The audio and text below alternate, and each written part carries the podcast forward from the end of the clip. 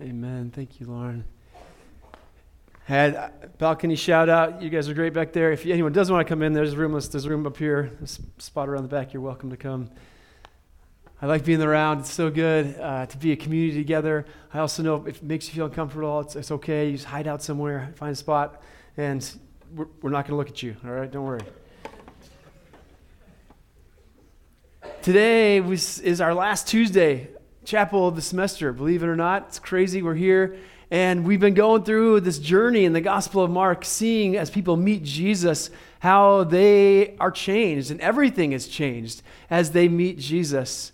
And we have been experiencing that with them alongside them. Remember Mark 1 1, where we started this semester, the beginning back in September, the beginning of the gospel of Jesus Christ, the good news about Jesus, the Messiah, the Son of God. This is how Mark begins the gospel. And it's like it's the it's the thesis statement, the preview. This is what it's all about. This good news about Jesus, the Messiah, the King, the Son of God. This is where he's going.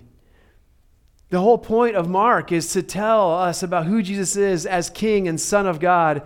Wonderful Professor Emeritus Jim Edwards has incredible commentary on this book, The Gospel of Mark. He says the two themes of the Gospel of Mark are the meaning of Jesus and the meaning of faith. The meaning of Jesus and the meaning of faith. In other words, who Jesus is and what we do about that. So, if the whole Gospel of Mark is a pointing towards this, who Jesus is as the Son of God and King, well, we're coming to the end of the Gospel of Mark, and we might have a bit of a problem because no one seems to have gotten it. 15 chapters later, we've only had that one moment when, when we hear this is what it's supposed to be, but no one else in the story has picked up the plot. We've seen it again and again. Remember that the, the leaders, the Jewish leaders, as they, as, as they tested Jesus to see if he would heal the man with the withered hand. Remember? And they said, There's no way. God doesn't do that. We know what God's like. God's given us these, these ways of living and rules to live right with Him, and it doesn't include healing on the Sabbath. Or remember the disciples. Three times Jesus tells them, Hey, I'm going to suffer and die, and three days later rise. And three times they say, No, no, no, no, Jesus, not that. And actually, Jesus, when you're that glorious king you're going to be, um, remember me, okay? They don't get it. They don't understand throughout. We see example after example, example of things we've, we've preached on and talked about here together. And I think a common theme what is it about it? Why don't they see Jesus? I think it's because they all fail to see Jesus on his terms. They had some way of thinking. We know what God's like. We know what this Messiah is going to be like. We know what a Son of God could look like. And it's not someone who breaks God's rules. It's not someone who suffers. God, sons of God, Messiahs don't suffer. No, that's not it. And so they don't allow themselves to actually see Jesus for who he is on his terms. And before we point the finger at them too quickly, actually, what about us? Do we see Jesus on his terms? Or do we have some ideas? We know what God's like. We know what Jesus is like. Or we at least want him to be this way. I mean, we want a Jesus, maybe some of us, like me, who, who looks like me, thinks like me, baptizes the things I care about. Those are the most important, right? And not people I care about. That's what really matters. Or Jesus who's tame, safe Jesus. That's what God, God just wants me to be happy and comfortable, right? Nothing uncomfortable, nothing gets me out of my comfort zone or, or makes, makes me feel like I have to give something up, sacrifice something. No, I don't like that. God's not like that. I, I, I don't see that. Maybe it's the tame Jesus It's just nice. Just be nice. Jesus, be nice. We'll be nice. Everyone's nice. We all love each other. Happy days. We'll sing. Maybe it's a little bit like Santa Claus Jesus. I'll be good. Jesus gives me good things, and we don't have to worry about him muddling with the rest of my life. These things we have, these perceptions, these commitments about God and ourselves that get in the way, it's as if we were trying to look at a glass, through a glass window, but we put up these, these conceptions, these ideas about what God must be like, what Jesus must be like, and it's pretty tough to see. Don't know how much you guys can see my face. I can't see yours very well. This is what happens when we fail to let Jesus show himself to us on his terms. We put our terms in the way, our standards in the way. We can't see very well.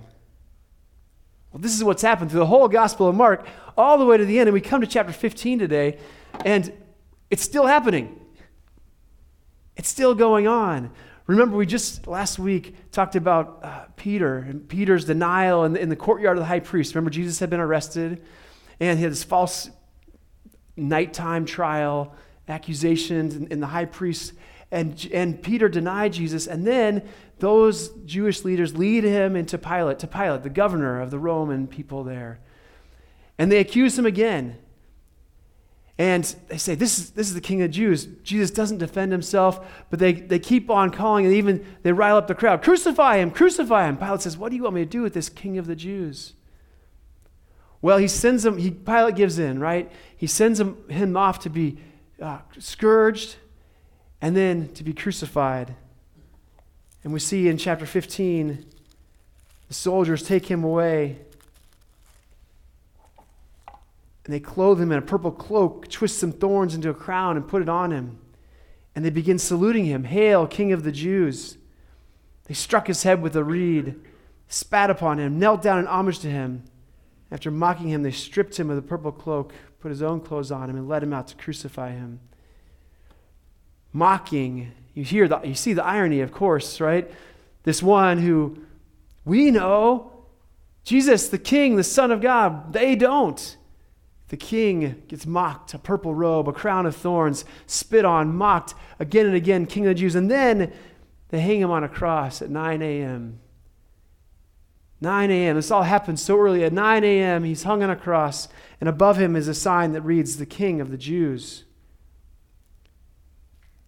With him they crucified him, two bandits, one on his right and one on his left. And those who passed by derided him, mocked him again, shaking their heads and saying, Aha, you who destroy the temple in three days and build it in three days, save yourself.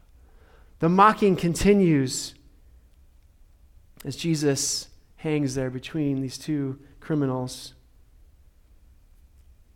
Six hours pass, and Jesus hangs there as a, a sign. The Romans put him up there right where everyone could see to make sure this is what make sure they know this is what happens when you rebel against Rome and against Caesar.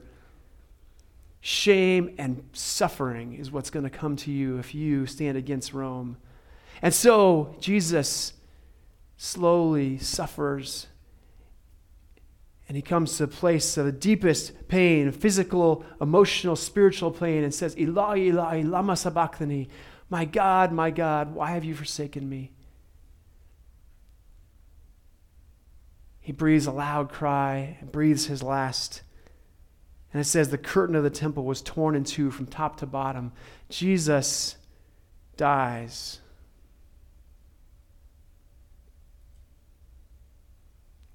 And no one gets it. No one sees him for who he really is because of all the assumptions in the way, except for one. There's one who's been watching.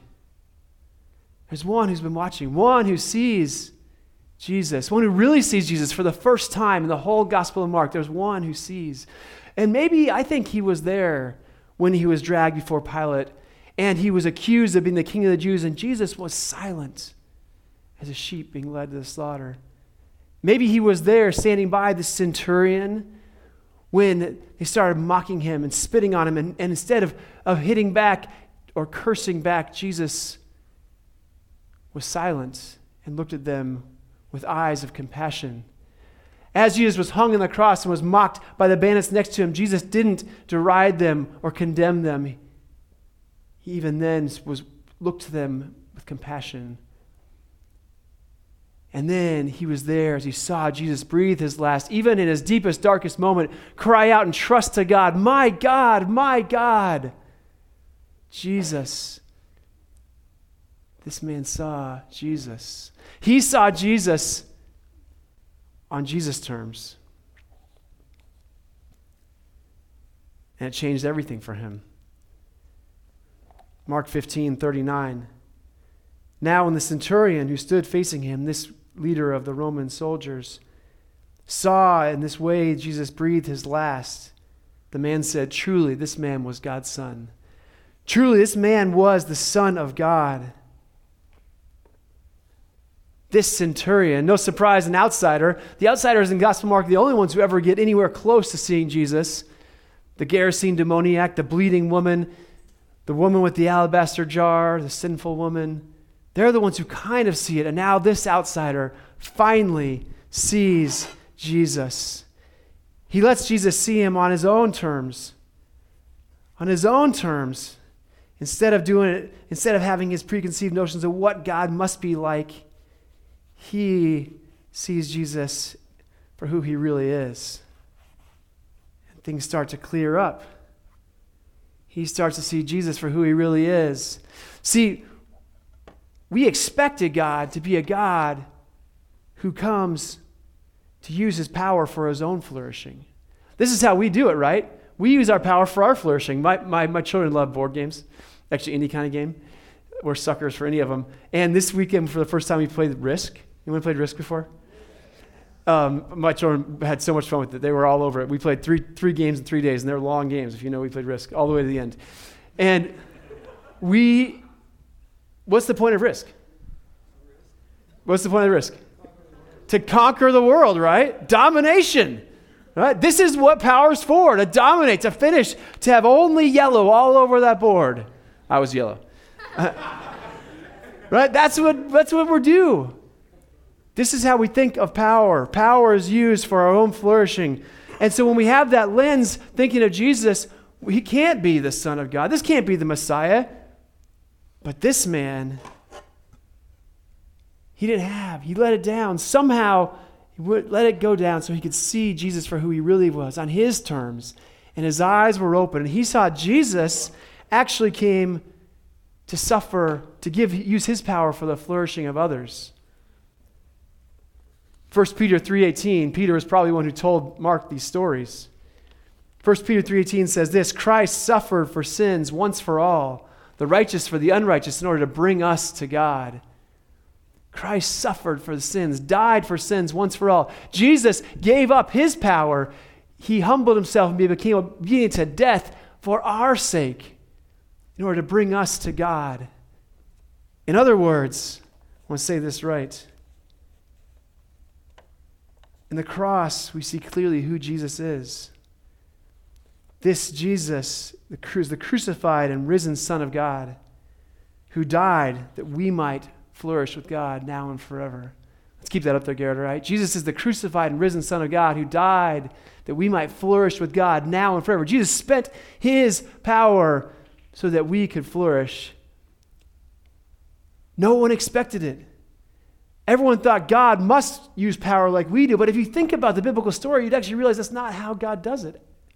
Through the whole story, think of creation. Whether God created over, over billions of years or not, it doesn't matter, but that God chose to create. God chose to make something else have being and then make image bearers who would flourish and actually promote flourishing in his world. Think of the covenant. God chose Abraham to be a blessing to him and then Israel, and through him to bless the nations. He chose, God did it, not, not 50 50 covenant. God said, I'm going to give myself and my power and my love to you so that you can flourish and that everyone else through you will flourish. This is how God has always done it. God's always spent his flourishing, his power for the flourishing of others. And so Jesus spends his power for our flourishing with God now, reconcile with God, and forever, and then sends us out to share that flourishing with the world. Well, this centurion saw Jesus clearly. He set down his preconceived notions and let Jesus define the terms. And I can only imagine, Banjel can come up, him, the centurion, whether it was in his heart or maybe physically, when he said this, those words, truly this was the Son of God. Truly this is the Son of God. I just imagine him. he must have been kneeling. Truly this is the Son of God. This is the only posture when we really see Jesus for who he is. A posture that says,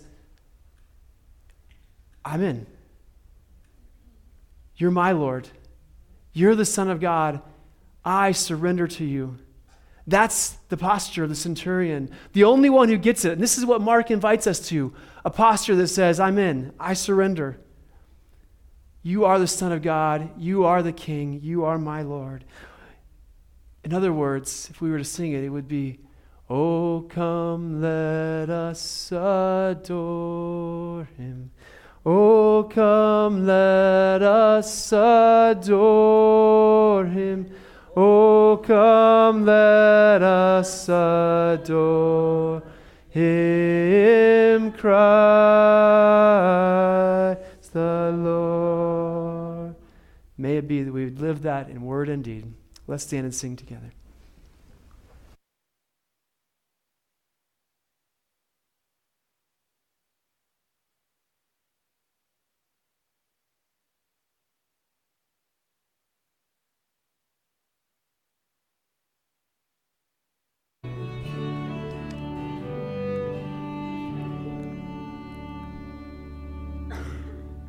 Go from here, joining with the centurion, looking at the cross of Christ, seeing the crucified and risen Jesus, and knowing that in him we find that he has given his life that we might flourish and share that flourishing in and through the power of the Holy Spirit this day and all our days. Go in peace.